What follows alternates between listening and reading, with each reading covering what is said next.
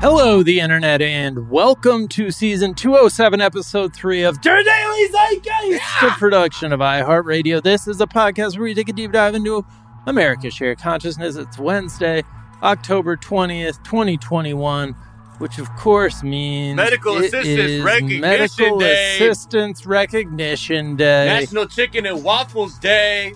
Hell yeah. No, that's what I'm Also- talking about. One we don't fuck with, support your local Chamber of Commerce Day. Nah, get the fuck out of here. Go fart on your chamber. Yeah, go. uh, all right. Well, uh, shout out to what was it? Physician assistants, medical Yeah, assistants. exactly. Yeah, shout out to them. My name is Jack O'Brien, aka Dum Dum Dum Dum Dum Dum Dum. You can call me Jack. I co-host a second-rate ass podcast where you'll hear about dum dum dum dum dum. My white thighs and chugging some Baja Blast. and sometimes we talk about the news and unvaccinated. Dum, dum, dum. And we'll teach you about MGK and how he is weed. uh, that is courtesy of Joseph Henderson, the little Seven Nation Army. Uh, and I'm thrilled to be joined, as always, by my co host, Mr. Miles Gray. Excuse me, this one's gonna need an instrumental. Okay, here we go. Oh, Jan Sixers telling all their business, Rag on Facebook and be their own star witness. Did you see the podium? Yeah, it's right here. Fuck around, get half the party center for years. Okay. Gingerfish on Discord just came with that MF Doom fucking heat rap snitch knishes. If you remember that one. Thanks for that one. Like that. Yeah, that was dope. I don't know that MF Doom song, so Oh, I'm gonna man. have to check that shit out. Yeah, maybe. Or I'll just get the recording of your verse right there and just play. Just that play that on again. a loop, and then you should be good. Featuring Mr. You don't even need to go to school. You just get the Wu Tang Double album. That's all the Right. education you need. Exactly. Well, Miles, we are thrilled to be joined in our third seat by a very talented actor, producer, and activist, and just a, a good dude to talk to about the NBA, which is Mhm. ap- appropriate because it is the NBA. The season started last night. For most teams, it starts tonight. But he is a he's like a real actor. Actor. He originated the role of Abe in the Pulitzer Prize winning and Tony nominated play Disgraced. That's where I know him from because I'm Ah. like cultured. Yeah, Uh, you might know him as Simon Drake on seasons three and four of How to Get Away with Murder, Mm. Amir on the Shy, from his appearances on TV shows like The Good Place, Chicago PD, just Heard little little things like that. Uh, he's also a founding member of the Chicago Inclusion Project, which seeks to provide resources for underrepresented people in the arts. Please welcome the talented, the brilliant Behzad Dabu. Behzad. That was a great introduction. That was a great introduction. Hey, man. And now, Yo, you guys have a fun team. starting at center, five foot seven. Yo, how are you feeling about the Bulls this season? They're, uh, I think everybody's excited about them. I'm excited about them. I, I'm like a fan of 30 teams, right? Like I follow all 30 teams. I think the Bulls are legit going to make the playoffs this year. I do. yeah, I think so too. I think they they're might be be in a fun. play-in situation, but they're gonna Sure. they're gonna they're gonna make Yeah. the playoffs this year. They I look think fun. They're set up well. I think Lonzo's great with them. DeRozan's finally going to be re-inspired again. I don't think he was Mhm. inspired in, in San Antonio. Yeah, I think. Uh, uh, you're you- you're missing someone. Yeah, uh, my Zach child, LaVine. Hey, who's your child? Zach uh, LaVine. Anthony, Alex uh, Caruso. Caruso, Yeah, the I know. bald I'm so- Mamba. I hate that we don't have Caruso anymore. I really do. Who, the Lakers? Yeah, I hate. So that you're a. Lakers fan too. I'm a You're- Lakers well, he's a fan. fan of all 30 teams, so that's why I'm he was getting confused. He's like, which person? I was like, I'm like Alex Caruso because, like, look, I'm a Laker fan. Real talk, because I'm a Kobe fan. So for 20, Right. 20 years, I'm a Laker fan. Gotcha, Um, right. but I and I'm also a LeBron fan. So I'm a Oh, Laker so- fan. Yeah, you know what I'm Yeah, welcome. We love it. you. But I, Seems I don't I don't good really I don't really rock with like like I'm a Laker fan who also thinks Jayson Tatum and Jaylen Brown are dope. You know what I mean? Like I don't Mm. I don't rock with the like Never oh, heard I of like them. I like Never this heard of them. I like this team, so you can't like that team. But I am a Laker fan if I had to root. When they're on the Celtics, they don't exist. You know, that's Yeah, I did hate the Paul Pierce Celtics though. Let me tell you. oh, absolutely. I hated Oof. those Paul Pierce Celtics coming in wheelchairs. And, That's like the first time when people were like, Paul Pierce is not from LA. He is not Yeah. from LA. no, LA I like pass that. revoked. he came in in a wheelchair because he had to poop. Yeah. yeah. He he faked an injury, then like But it was went went off to the locker genius. room in a wheelchair, took a shit, came back like he was uh, Willis Reed. Uh, you know, like he had just like miraculously healed himself. And then Kobe put him in the basket anyway. Mhm. Yeah. Anyways, you know, I'm I'm excited because uh, I'm a 76ers fan, and there's just nothing but positive news coming out of uh, Philadelphia on the basketball front. So we're we're all happy. Our best player referred to our second best player as that man this morning, and said he's not here to babysit him. So we're in good shape. Yeah, good I chemistry. feel good about the about the Sixers season. But all right, Behzad, we're going to get to know you a little bit better in a moment. First, we're going to tell our listeners a few of the things we're talking about today. There's a bit of a labor movement going on, such as uh, you know the the strike at John Deere. I noticed and that. yeah, I don't I don't know what's going on. Well, so we're going to talk about all that. We're going to talk about how uh, John Deere, the white collar part of John Deere, tried to deal by um, going and doing the factory jobs, just scabbing and doing the factory jobs, and just proved immediately why why they shouldn't do that. Mm. We're going to talk about a nice little late capitalism news bullet about a T-shirt, a Grateful Dead T-shirt that sold for seventeen thousand dollars. We're going to talk about the latest, the greatest, you know, contrarian you know, Republicans just bending themselves into pretzels, trying to contrarian the uh, Democratic Party. We'll talk about Trump's very tasteful obit for Colin Powell and all of that, plenty more. But first, Behzad, we do like to ask our guests, what's something from your search history? Well, I'm very excited about this Donald Trump tasteful obit to Colin Powell. I have not seen that, and I can't imagine it's Oh. tasteful. That's beautiful. It's weird when you sometimes agree with Trump. Oh, I mean, okay. It's a he, bad he got a couple parts right, and Oh, then I- uh, for the most I have part, not. I've not seen it. Well, then, if it's tasteful, he he, he didn't write it. It's not. Don't worry. The latest thing from my searcher. Let's just see what it is. This is gonna let's be. do it. This is dangerous. I know. This is what I, I love this the most when people are actually doing the search history. They haven't pr- prepped it. They're just like giving us the the raw, uncut. I wish you could do screen shares so you could see if they skip something. Like, no, no, no, no. What that is? Can you put Uh-uh. that- Uh-uh. What? Well, it's funny. Like Google now, like knows your life so well that it's not even showing me my search history. It's showing me like like the last documents I opened on my computer, and I'm like, Right. whoa. My the latest search history is: Does Google have an Indian CEO? Mm. Ah, Someone told me that Google had an Indian CEO, and I didn't believe it, but I was they're right. Google has an Indian CEO. Wait, Right. how come you didn't believe it? Because you're like, no, it's white people that have all the powerful sure. earth destroying websites. for, for sure, one hundred percent. I was like, I was like, there's no way an Indian dude is that powerful, and I don't know about it. And I was like, I, I was, I was for sure, There's no way. and I don't know about it. I was for sure, I was for sure. that I was like, oh, he's the head of West Coast programming. He's Nah. the, he's the, he's in charge of YouTube marketing or something. No, he's Right, the right. damn CEO. Sundar, bro. He's he's he's the man behind the alphabet.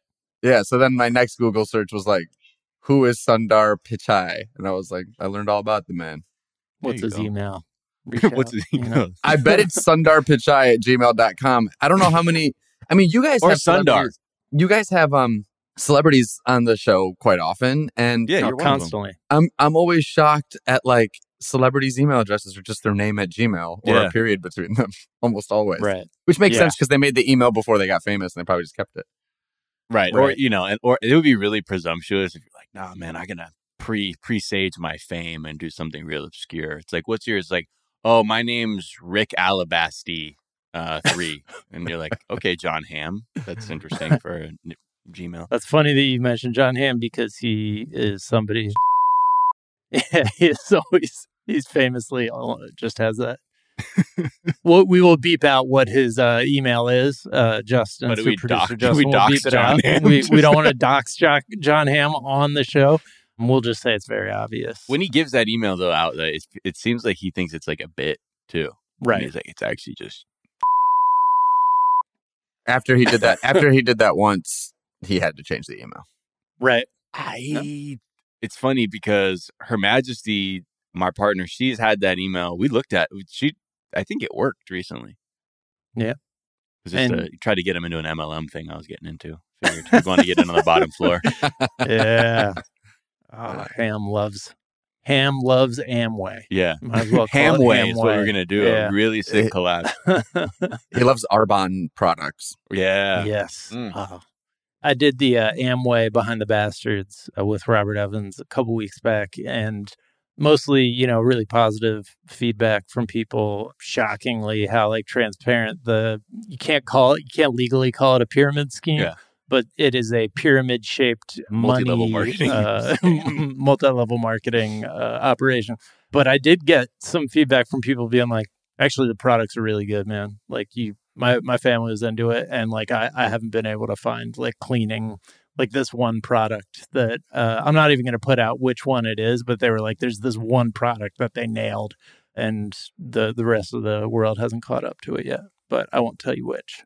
You're Oh, going to have to join Amway. People say that about Arbonne too. They're like, but actually, the protein Right. powders are the most healthy, safest, cleanest. Blah blah blah blah blah blah blah. blah. And I'm like, It's like, okay, well, you're still you're still caping for the MLM at that point. We're like, that's Right. fine. But this one thing, it works. Growing my hair back with it. I had somebody reach out about one of the time travelers on YouTube being like, uh, actually, guys, like this person has some really good advice. I'm not saying they're def- definitely from the future, but they have good advice. But they're definitely So- fucking with the future. right. Did you guys, families, ever fuck with any MLMs growing up? My aunt in Japan, I remember tried almost did Amway and my mom like had to be like, Don't fucking do it. And then my grandparents almost over here on my black side, they were got into Tahitian noni juice. Okay. Do you remember that one? whoa, I don't. No. You know, because like there's always like a supplement one that comes around. Every there's Tahitian noni juice. Like, no, this is how I keep my joints. Like, you know, he was just pitching. Oh to yeah, people at his there's always and a shit. supplement. yeah. Goji berries. You know, was the other one too. Herbalife, but they were definitely on the. They tried with the Tahitian noni, but I think what happened was they bought a bunch from a friend, thought they would get in, and then they just ended up giving it away to everybody in the family. We're like, look at you, Yeah. look at Down the line. You're, you're officially part of their down the line. right. My poor like immigrant family mentality. They just didn't buy anything. Scam or not. right. So right. like right. we just didn't buy anything. My mom took it as a sense of pride. She would be like, "I've had these shoes for 12 years and I wear them every day." And I'd be like, "Mom, Right. get some new shoes. Like get some new shoes." She's like, "No, no, no. Why? Why? They still work." Or she'll be like, "This coat is older than you." And I've, Yeah. I've been wearing this Right. coat for longer than you. Mhm. And I'm like, that's not a sense of pride. Like, go get a new coat. But no, she she she was a sense of pride for my family. So they, they couldn't even get caught in MLM scams because they don't buy anything. no, right. And if they do, Yeah. it's on sale.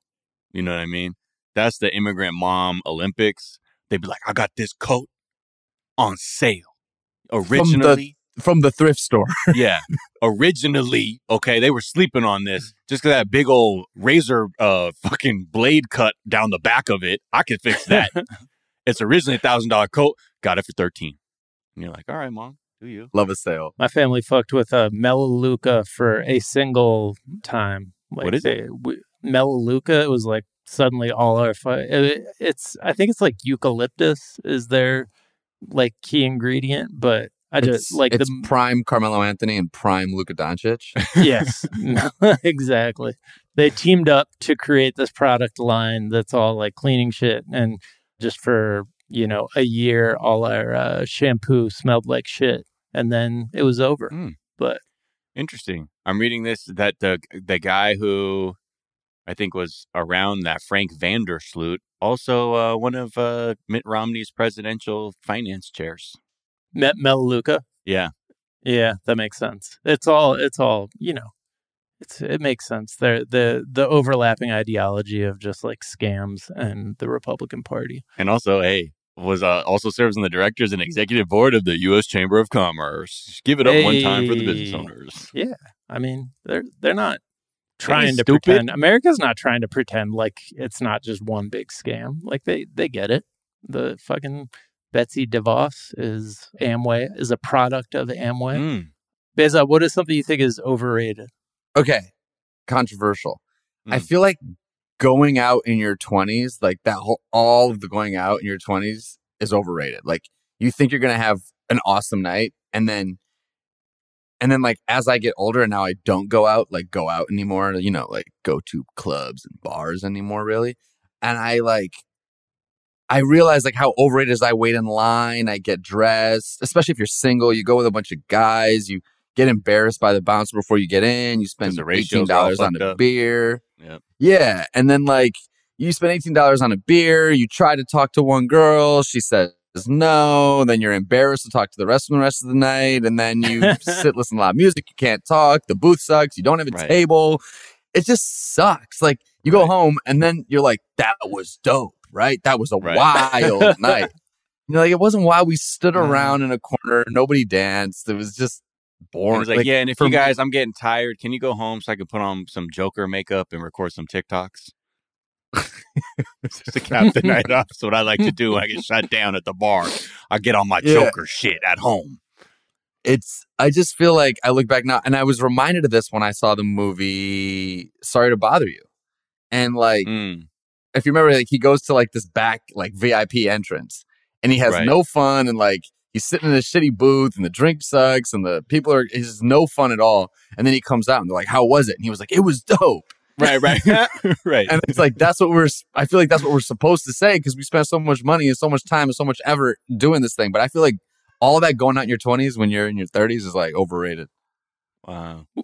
We got to acknowledge you got a you got a cat in the background. I'm Is- so sorry. The cat is going crazy Co- because I, no, it's good. We No, love I, I have cats too, and I'm like, are my it's it's I'm like, because no, I and I know know why. It's because I came out the room and came right Mm. upstairs to do this podcast. So I have Yeah. completely ignored her. And so Oh. she is downstairs knocking everything down off a table that can be knocked down off a It's table like and batting meowing. pens around and shit? Yeah. She's batting pens around. She's knocking computer chargers off. She's just knocking everything she can. Do So you she- think there's Um, in the in that time though, right? Like, I'm trying to think of what the value is because I de- certainly didn't learn much when I was going out. I learned what like the limits were of like my physical ability to consume like alcohol and drugs, but I Mhm. wasn't like, man, I learned a lesson tonight at the club, y'all. Well, yeah, I mean, I feel like it, just the the loud music in particular makes it impossible to communicate, and then it's just a weird. It's like a weird psychological psychological experiment because you just like eh, are purely like you can't even really think.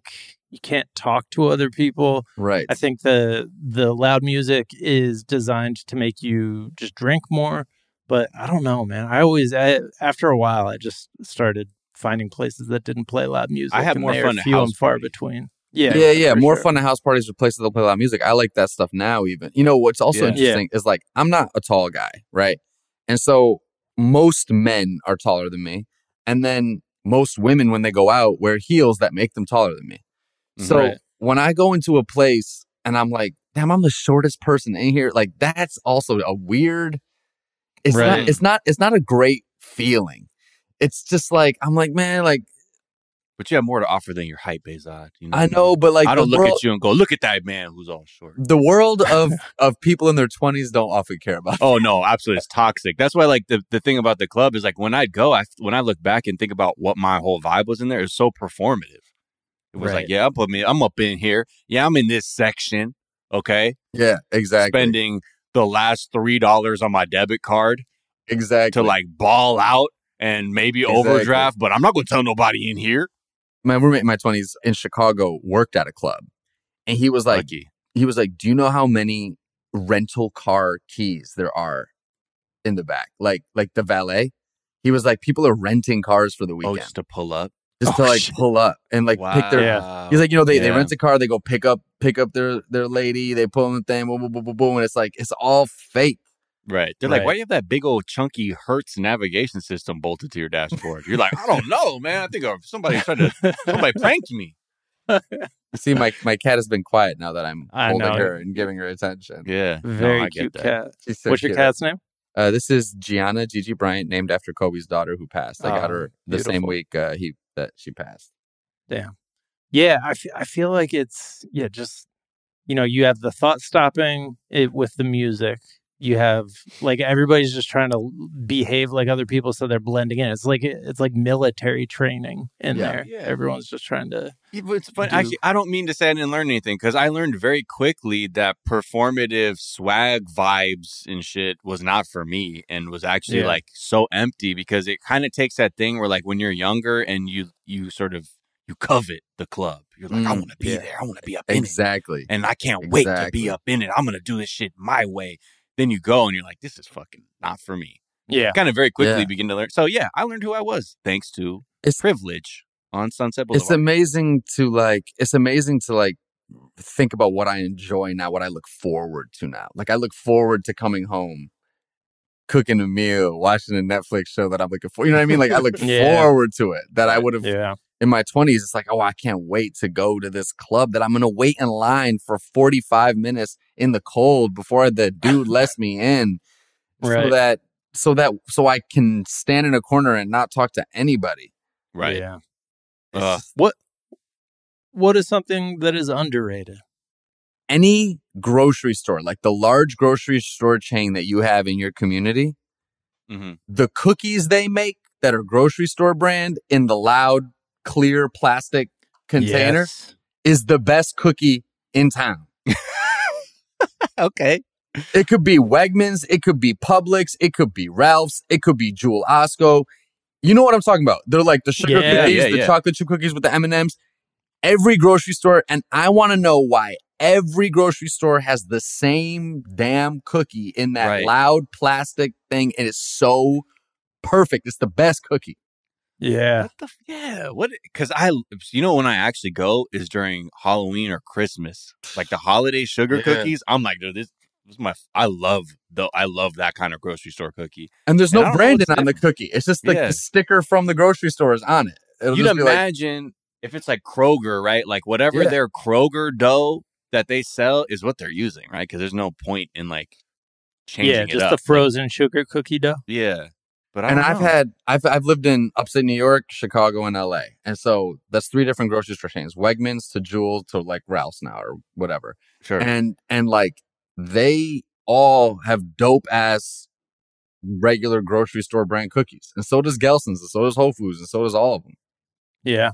Do you like the the icing ones? You like you like them all. It sounds like I like but- them all. I do like the icing ones, but really, you know, like the the the like chocolate chip with the M and M's. Mhm. That's my jam. And the sugar yeah. cookies, man, Yeah, they're so good. They're better than any branded cookie. Cause they, yeah, I, think feel 'cause like they're they get right? the sugar cookie, like even the even the chocolate chip, like M and M ones are just sugar cookies with chocolate chips in them. I think, Right.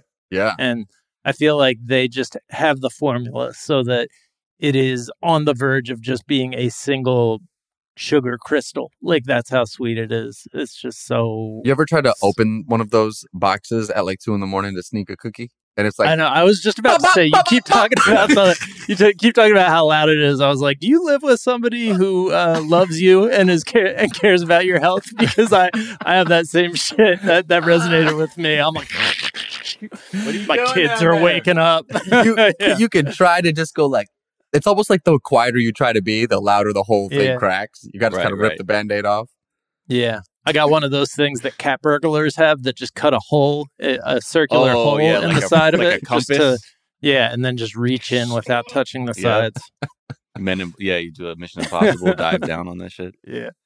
There was a meme that was saying like it was like a they were it was like a Squid Game or yeah Squid Game fucking meme where they're like for the next event like open this without making a sound and it was one of those cake containers you get from the grocery store with like the Yeah. black base and the clear top Yeah. and it's like open this without making an app uh, like a single sound for the next game and I was like yeah I mean, that's- a children's game. yeah Yeah. That's- Yeah.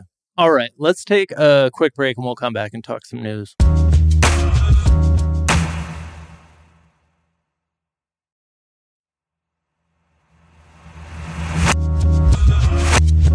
And we're back. And so John Deere are having their their most profitable year ever, I, think so they were expected to make between 5.7 and 5.9 billion dollars Mm. this year which like, you know, smashed projections.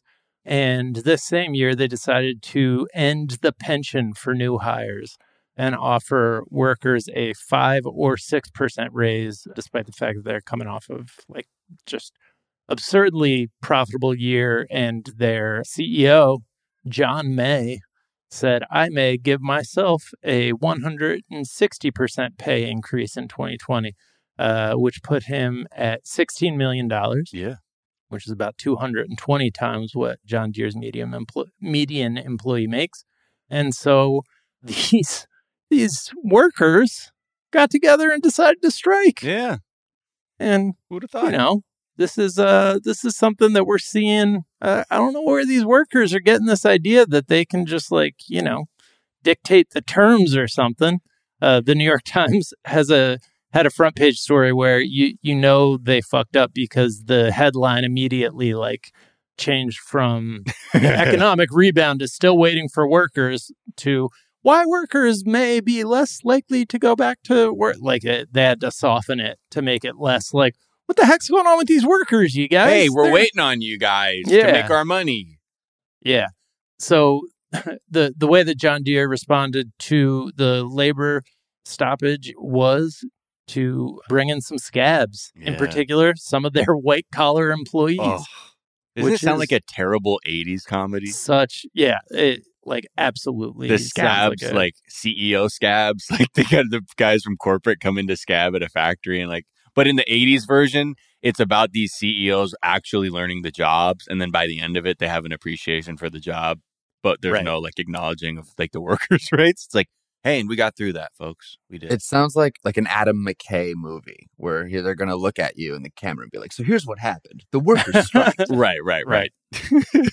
But yeah, so they went out, asked these white collar employees to, in many cases, buy their first pair of steel toe boots. Like that's real. That's what one of them was like. We had to go out and get steel toe boots. They couldn't even provide them for the scabs? Nah. Wow. What do you think this is? Russia? I don't know, bro. I that's fucking that's like so whack. Like if you're gonna have that your is really corporate wild. office people scab, you can be like, oh yeah, also you need to go buy your proper boots. You know what the fucking guidelines are to be on that floor. Yeah. Also, what if I mean- someone doesn't buy the proper boots and then is like in there in loafers and like burns their toes off? Or right. something? They're like, Oh. fine, I guess we can let you work because we don't Hold that thought Okay. because, um, I mean, also it should be said that like a lot of these white collar workers are also not thrilled because like they had their pension suspended two years ago, Mm. so they're they're getting treated like shit as well. But um, scab strike. Dude, so First strike and then scab strike next. so they went to the factories on Scab Strike is Monday. a comedy. yeah. I mean, Scabs is just a good name for a comedy. I'm just like picturing. It's like scrubs. right, it's just a bunch of people scabbing. like Dan Aykroyd, Chevy Chase, If like and if like doctors were unionized and then a bunch of scab doctors came in, Oh, Right. I mean, that's ba- so. Listen, the that's a first day right? on Monday, they came in, the white collar, uh, unexperienced scabs, and there was some kind of uh, undisclosed medical emergency that required an ambulance being called, like right away. That was the Uh, first we- tweet I think we saw was an ambulance with its lights on flying to the factory that we saw from like that picket line. We're like, uh oh, not even a couple hours open and there's an ambo on its way. Later on that day, someone crashed a tractor into an electrical box inside inside the factory. They they just uh, like one of the strikers was like it, it seems like they didn't know where the front weights were, which I don't know what the fuck that means, but I'm not trying to operate a factory a tractor inside a factory Right. building. But they crashed into an electrical box, which kind of destroyed the electrical box. I love how the incident report like doesn't mention that it's like scabs and that's really the problem. Cause you know, like right. the incident report first has like the description, which was what it says trailer operator.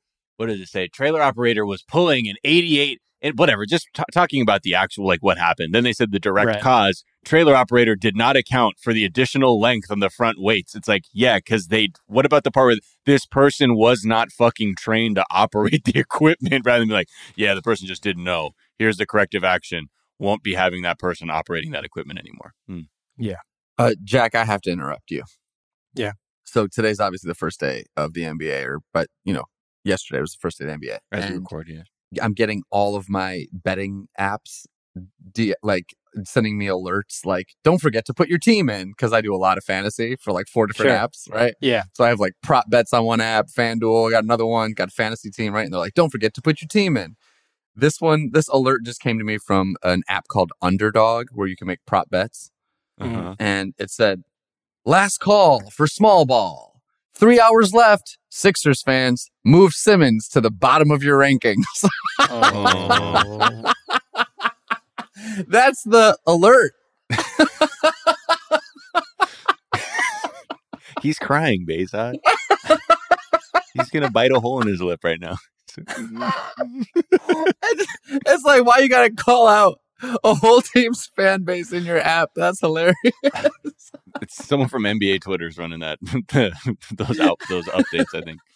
I mean, Sixers fans, this is going to be the first time that a home fan base has just vigorously booed a player every time he touched the ball on their own team. Like that's this Mm. is going to be because Sixers fans are uh, like Philadelphia sports fans are. Um, I think the technical term is the worst. They're really mean to He won't play a game. Santa Claus, let alone like their own players. So um, I don't think he, I don't think he's gonna play a game. He already got suspended for the first got one. suspended for game one. Yeah. Yeah, you bring So- him in there, the fans will have a fit. Fit. Anyway. But yeah, All right. Sorry. Sorry to interrupt you. Uh, No, no. to say that. It's so I was funny. I was hoping one of those NBA apps you're gonna be was like saying something about scabs, like on strike. It's like, yo, don't scab either. Right. No I would- scabbing, y'all. That's the also one union. your prop bets. That's the one union I would scab into. If the NBA players strike and they were like, "We'll, we're, we're open to people who want to oh play," yeah, I'd be We're like, "You know what? I'm gonna go be an NBA player for a couple wasn't days." that like a failed Yeah, script or something like from the baseball like uh No, players? football. What, what that was a movie? the What, was- what movie was replacements, wasn't it? Or the Oh, were, uh, were they scabbing in the replacements? Yeah, it wasn't like Keanu Reeves a scab, and then Oh, I think uh. Okay. Unstoppable or Invincible. Again, like you, you weren't wrong on the failed scripts, but uh, I think they did actually get made into movies. Right. We're coming up with a lot of like great network TV comedies right now. I know. just passively. So I mean, overall, Back to like the labor movement. we might be in the midst of a growing labor movement in this country and one that needs a political counterpart. And that's fortunate because the president right now is Joe Biden, uh, who bragged before he got into office he was going to be the most pro union president you've ever seen. And on Friday, when asked about the uh, John Deere strike, he stated Where you at? Where you at? they have a right to strike, they have a right to demand higher wages. I'm not getting into the negotiation.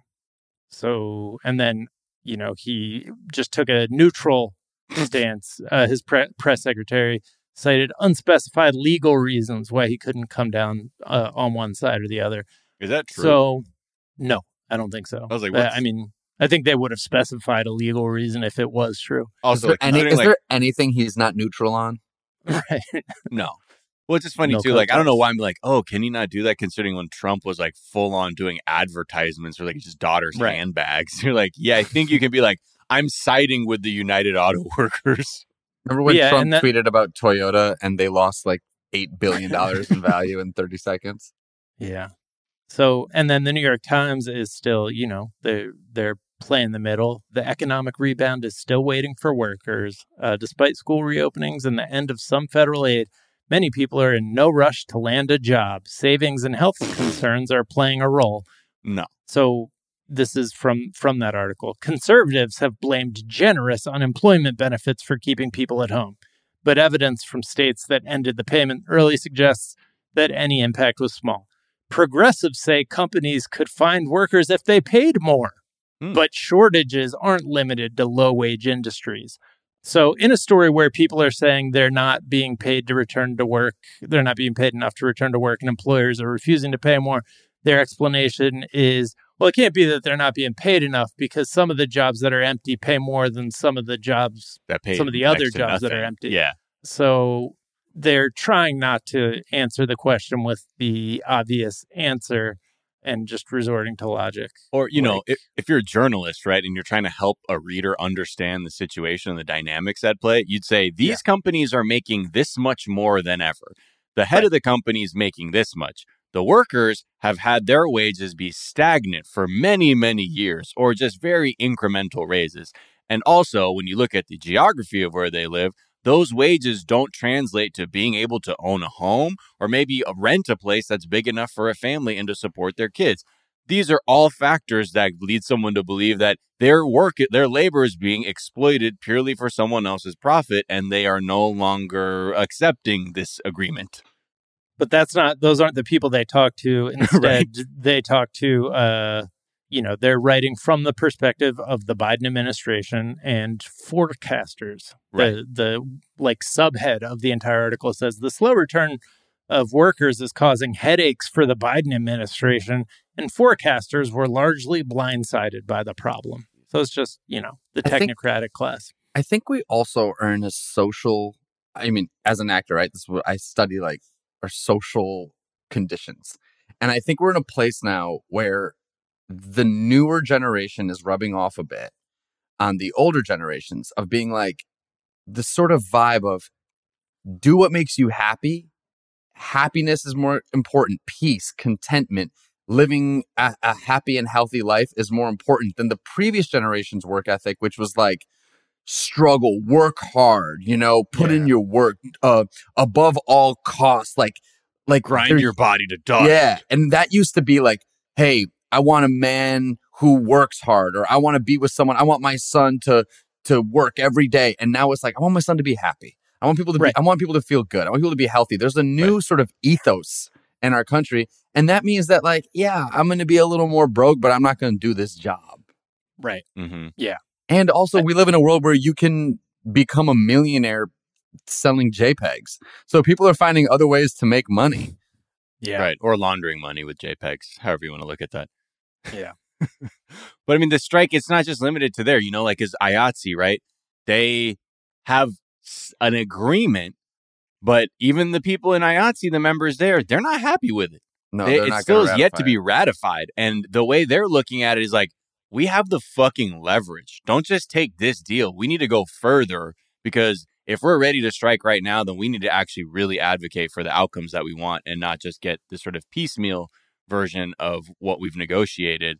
And there's still, I mean, it still has to get ratified. So there's still potential for them to go on strike. And because uh, on Saturday, it seemed like, oh, they found an agreement, but you had to kind of wade through it and be like, it's not everything they wanted. And even yeah, Kaiser that- up in California and Oregon, 24,000 hospital workers like voted to authorize a strike. It's it's like everywhere. It's whiskey, people who make whiskey or fucking coal miners or you know, all this. It's everywhere. Because like you're saying, there is this, whether it's an ethos or just a, a moment of clarity for a lot of people, I think they're realizing, wait, I'm doing this much to get this much back and life costs how much? No, and no, people are talking about people are talking about wealth inequality more and more too, right? It's it's hard if you're an Amazon factory worker to be like, wait, he makes how much? And now there's yeah. like graphics on Instagram that show you how much a billion dollars is, and then it's like he's got 300 of them, and you're like, golly, yeah. like it, it, I think you start to feel like people are starting to realize the difference between a billion and a million. Right. Mm, right. Yeah. And it it's just, you know, this is a moment for that a labor like party would come in handy where like a labor party would be ascendant and that it is unique to America that that's just not possible. There's no party that is going to come to the forefront. We have the party in power that is most likely to do that, and they will continue to refuse to do that because it's broken. It's mm-hmm. always, you know, and then we have places like the New York Times that insulate us from the obvious answer that like people aren't being paid enough, they need to be paid more, and then like things begin working again. And instead, it's, you know, they focus on, well, it's a real headache for the Biden administration and their forecasters. And it's just like, no, man, it's, this could be great for the people of this country. Right. But instead, it's just a squandered opportunity and uh, an opportunity for people to continue to be frustrated. Well, because, yeah, because it, uh, it all lies in where the power is concentrated. And if you are, if you're at the level where you have the media and you're able to seed stories in the media, the narrative you're the, for people of wealth and means or business owners, they're they're looking at this moment right now being like, we're gonna have to make less money. Like for the Right. shit that they're asking, like I have to make less money than I normally do. I have to make less millions of dollars than I normally do. And that is absolutely an unfathomable request because Yeah. things have been going this way for for as long as I can remember. Now we got what, what's this? This is completely wrong. So all the thrust of many of these stories is always going to have this like the same reluctance or hesitance behind it because it's of a class of people who look at this situation not like we would and say, dude, this would allow people to feel so much more free, to feel more involved, have time to be with their families, to actually have time to like live and not just toil. And Yeah.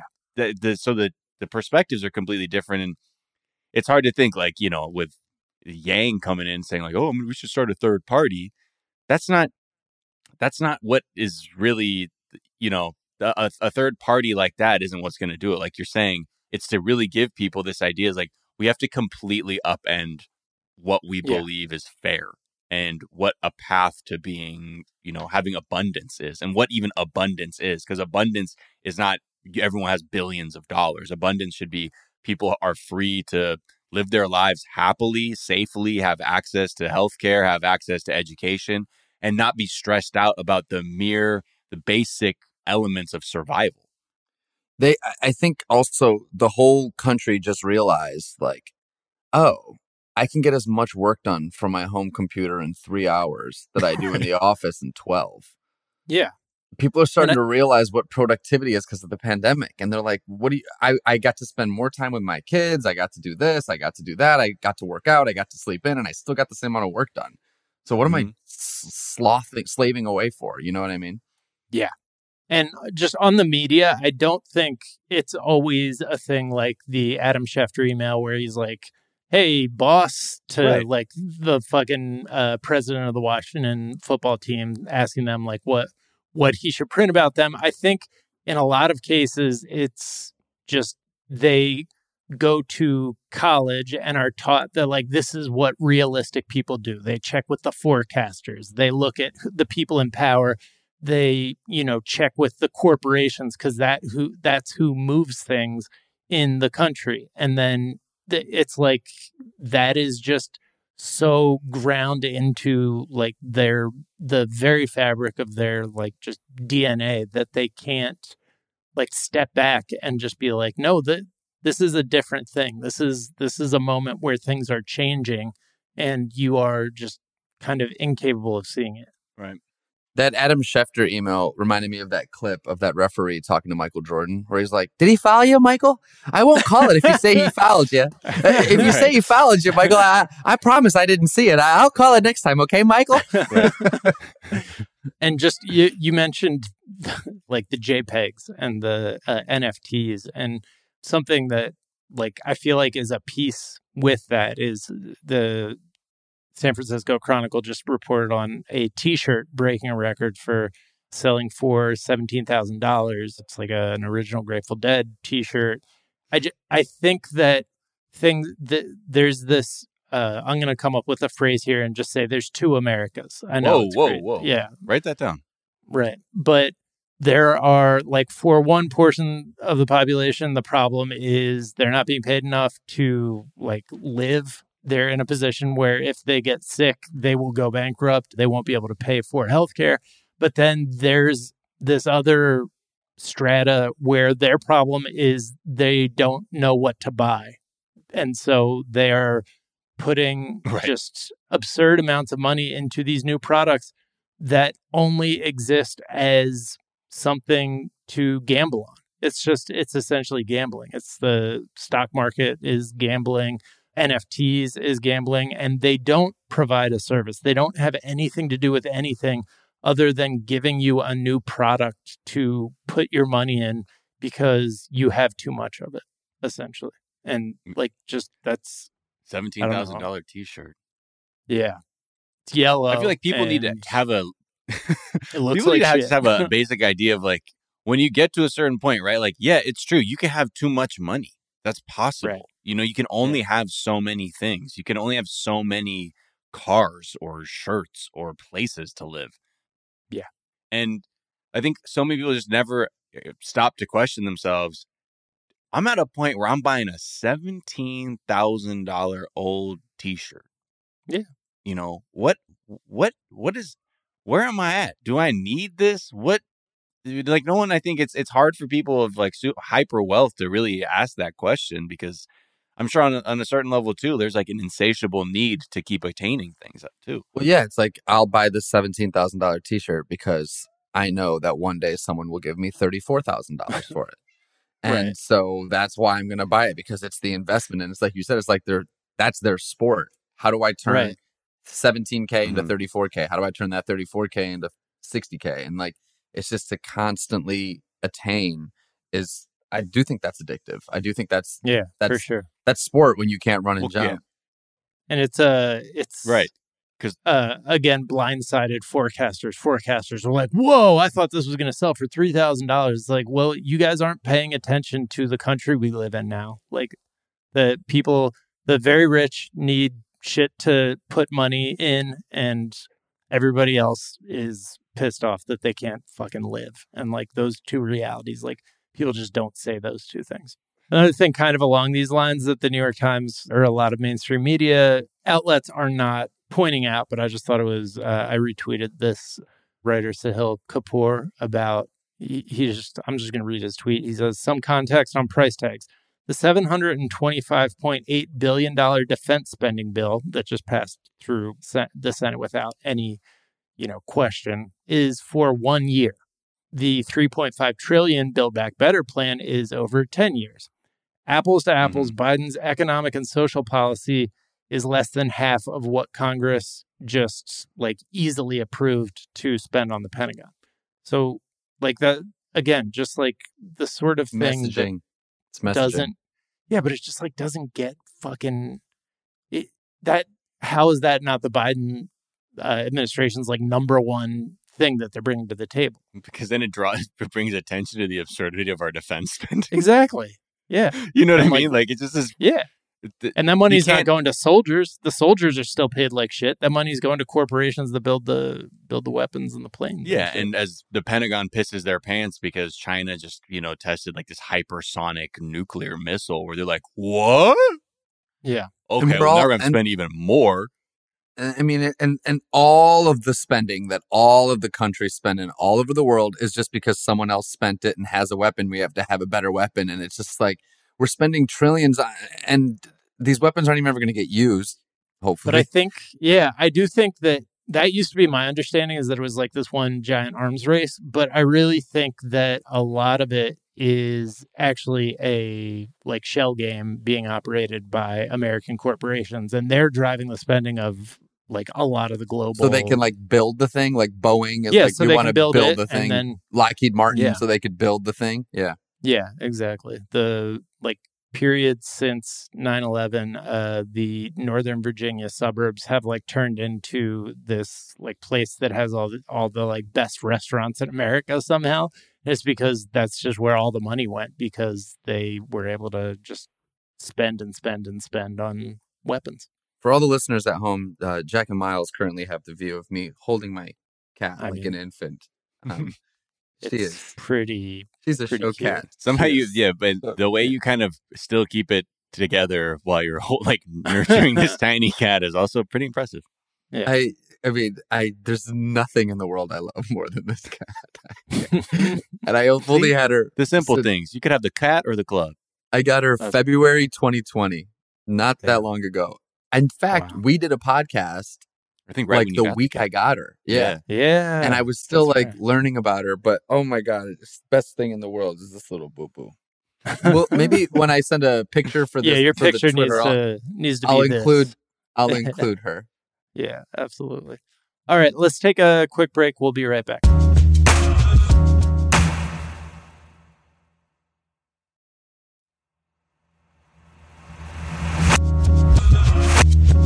And we're back. And, you know, Donald Trump had to weigh in on the passing of Colin Powell with a very tasteful obituary where he was just like, he, he called him a rhino. he complained about how the media was treating him beautifully. Mm. But it was just like very like transparently bitter and angry and jealous in a way. Like he was like, I wonder if I'll be treated that way. Or I hope may- yeah, I maybe hope they'll they, one day yeah, they me. talk nice about me like that. Made a terrible mistake in Iraq yes, and, a, and a war that shouldn't have happened. You're like, well, well true. true. true on those two accounts. but just it, it's just funny to watch him. I mean, first of all, it's so like Powell like checks all the boxes. He didn't endorse him. Is a person of color. Is smarter than Donald Trump, and Mhm. like is getting positive press. And that those things Trump can't abide. And he's always so jealous anytime a dead person gets positive press because he like he's like I, I think part of him realizes he's going to get negative press when he dies Mhm. and also like it's something that he can't attain like he say what if i fake my own death what if, what about that i'm just I have my own cynicism about this, but do either of you think that Trump will ever get comeuppance? Do you think he'll ever get a perp walk? Do you think he'll ever get found guilty of something? Do you think he'll ever like? Do you think there'll ever be a punishment for him ever before he dies? I don't know. I'm not too invested in that as an outcome at all, to be honest, because I if I look at it like that, it'll just be and just it becomes so frustrating. All I I think when mm-hmm. I look at it, is I just look at the data set in front of me that would suggest he will not. I agreed. I don't think he will either. I don't need to I don't need to fantasize outside of that and just look at it and go, well, this just means we have so many things we have to change in this country more than like being like, why can't he go to jail?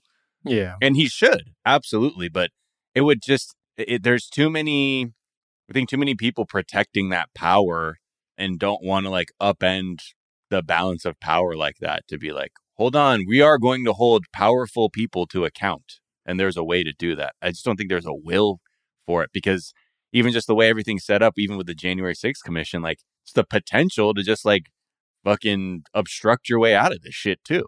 So right. I'd like to believe that there's some justice in our universe, but as I've begun to realize, I'm not sure that's the case all the time. yeah. Deserves got nothing to do with it. Exactly. exactly. But yeah, I, I think the other thing with with uh, Colin Powell and like Trump too is like Pow- Colin Powell was like on his way to actually being like the more mo- like the next phase of the Republican Party before Trump.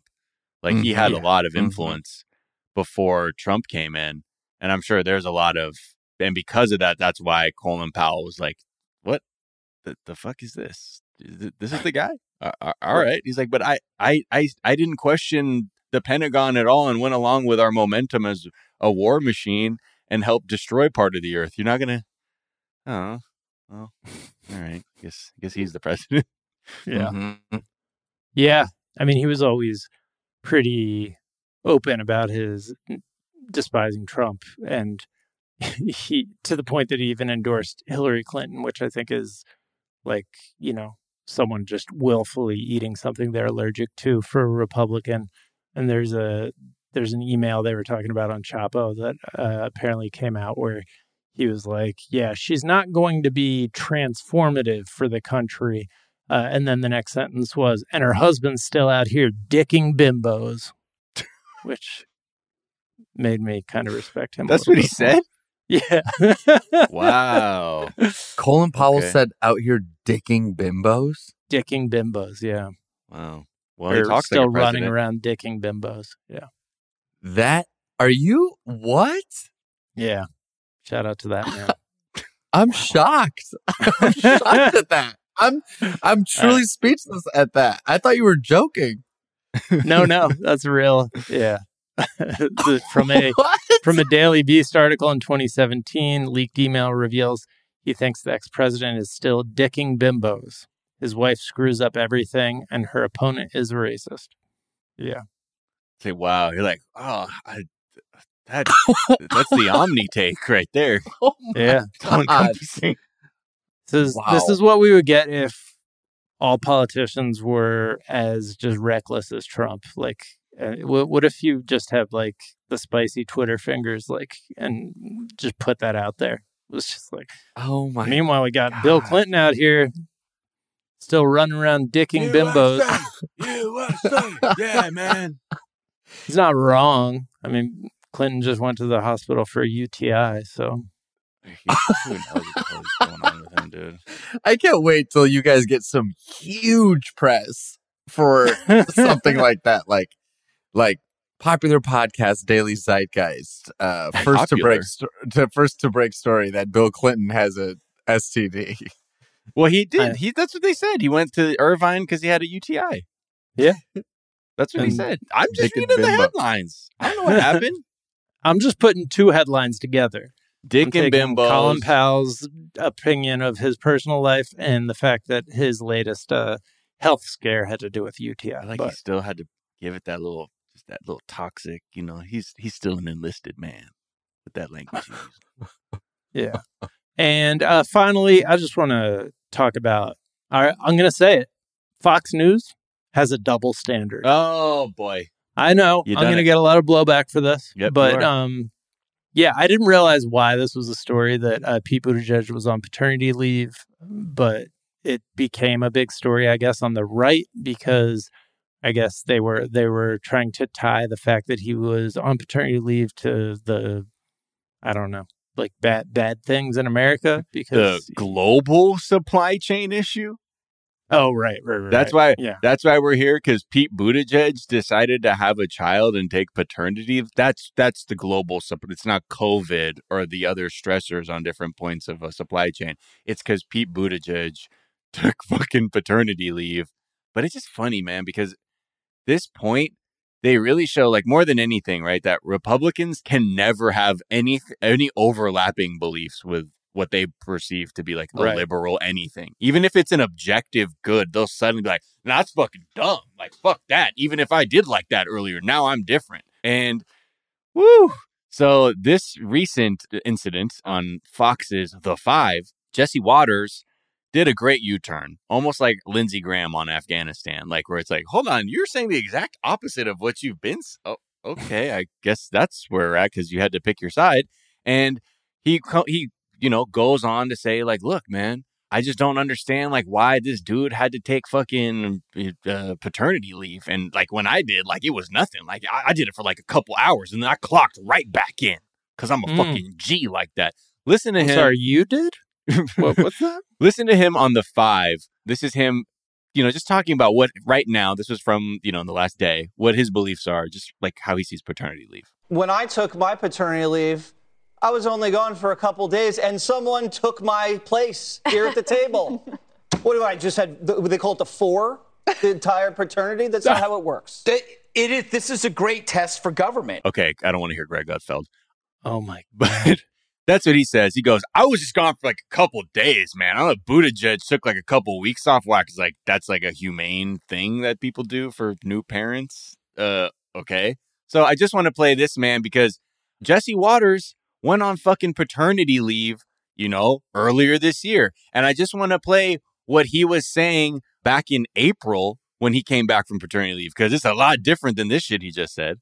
I, I think uh, I think it's safe to say I'm the only one on the show that's been peed on twice today. No, not true. And well, maybe not Gutfeld. The night's young for Greg, but um, my my my father my father said just today, um, Jesse, you better get back on the five pretty soon. Your replacements have been really good. I was like, thanks, Dad. Um, but now I am I'm pro paternity. I used to mock people for for taking paternity. I used to think it was a big ruse, but now I- you know I, I wish I could take six weeks, but. Okay. whoops Okay. Okay. Cool. Cool guy flip flop. Love it. He's so punchable. yeah Yeah. I think that I'm gonna make a. Can we make a punchable face starting lineup? Because Watters, Tucker Carlson is Tucker is- Carlson, Watters, Ted Cruz is like my, Kavanaugh. my big three.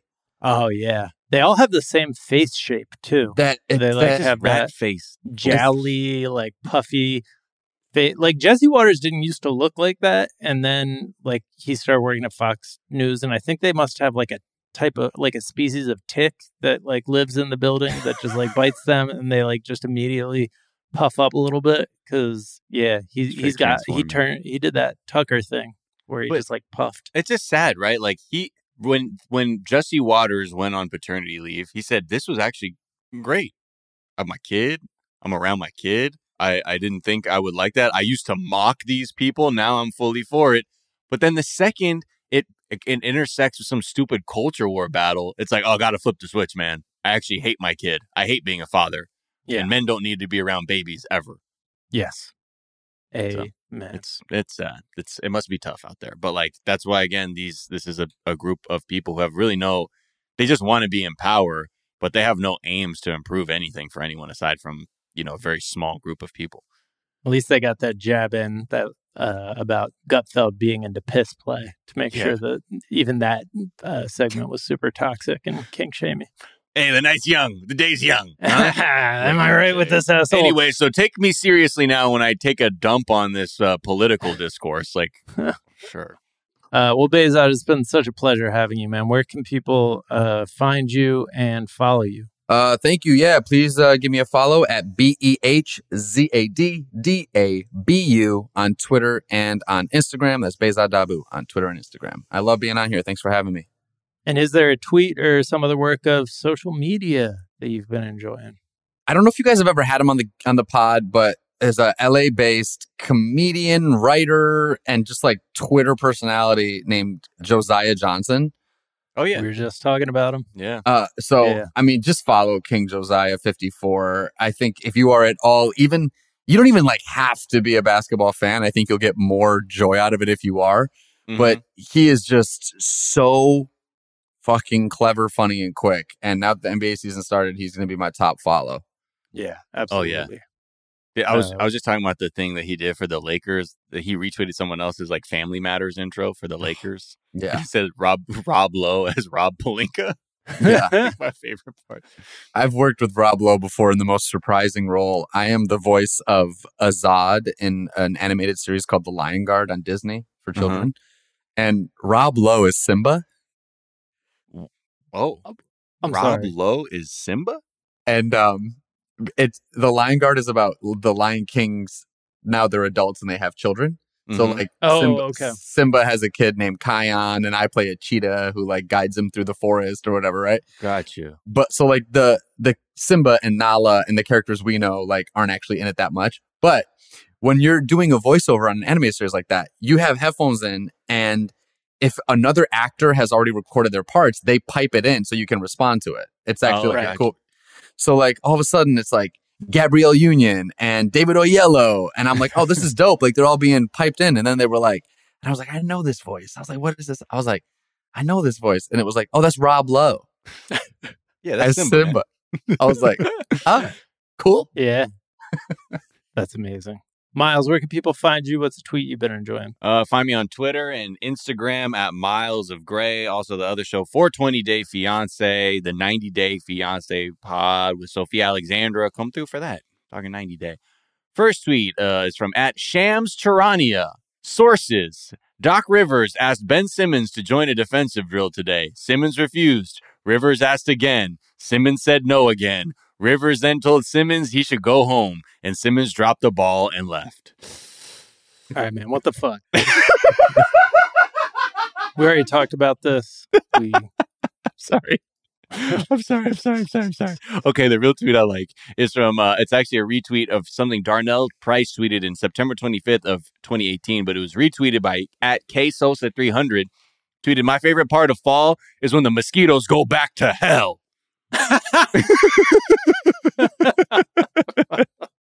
Because anybody live in LA, we have the we're, we have all these this new species of uh, mosquito that has just they're like year round unless it's actually cold, and I'm waiting for these motherfuckers to just go back from whence they came. Yeah. All right, let's see some tweets. King Crisp tweeted, like my name Ben Simmons, I ain't playing this year. I think it's a good enough of the Ben Simmons shit. Okay. Mrs. Bundridge tweeted something that I just will now think about every time I pick up my phone. She said, I don't know who needs to hear this. When you're using your phone, stop using your pinky as as an anchor. It's destroying your wrist and aggravating your ulnar nerve which is exactly how I hold my phone. And I have definitely had nerve shit going on in my hand and wrist. So, Wait, like Just doing it like that. Yeah, doing the like this. the pinky at the bottom. Like Oh, to, so like those pop sockets are probably like a good hand saver. Yeah. Like I think so. Yeah, yeah. Man, I ain't Wow. doing that. Buy one of uh, my twenty thousand dollar pop sockets. Uh, their Yeah. original artwork and uh, a great Maybe with your blood, right? Yeah. Two more. I liked Matt Knudsen or K N U D S E N tweeted. I read that Colin Powell died from complications of his legacy, uh, which I thought was. and Ham Mike, Ham Mike tweeted, "Putting my infant son in the floorboard of my truck and letting him roll around like a water bottle while I'm driving." that's that's just good parenting. That's an adventure. I only know that because I got loose cans and shit in my fucking. Oh man, always. Like I re- I identify with that more as somebody with loose shit falling all over their car than as a parent. Oh yeah, there are times Yeah. too when like I'm gonna but like we we have to decide like whose car to take somewhere. I'm like, you know, I got all the cans in my car, so we should Right. probably take your car. They're like, oh, Yeah. that's right, that's right. You got the cans. Anyways, uh, you can find me on Twitter at Jack underscore O'Brien. You can find us on Twitter at Daily Zeitgeist. We're at The Daily Zeitgeist on Instagram. We have a Facebook fan page and a website, dailyzeitgeist.com, where we post our episodes and our footnotes, where we link off to the information that we talked about in today's episode, as well as a song that we think you might enjoy. Miles, what song are we sending people to go check out? Uh, look, if you like a little bit of electro pop, some like kind of future R and B, but like from the 80, from the perspective of the '80s, if you like Chromeo, uh, you're gonna like this track. It's called "Duo" by Sam Gellaitry, spelled G E L L A I T R Y. And again, we just got that little synth vibe to it. Uh, it's upbeat. You know, it's, it's Wednesday. Just gotta keep gotta keep pushing. So just Yeah, yeah. put this in your ears because it's only a couple more days, and then you go to the weekend or whenever your weekend is. But this is Duo by Sam Gellaitry. Yeah. Uh, all right. Well, the Daily Zeitgeist is a production of iHeartRadio. For more podcasts from iHeartRadio, visit the iHeartRadio app, Apple Podcast, or wherever you listen to your favorite shows. That's going to do it for us this morning, but we're back this afternoon to tell you what's trending. We will talk to y'all then. Bye. Bye.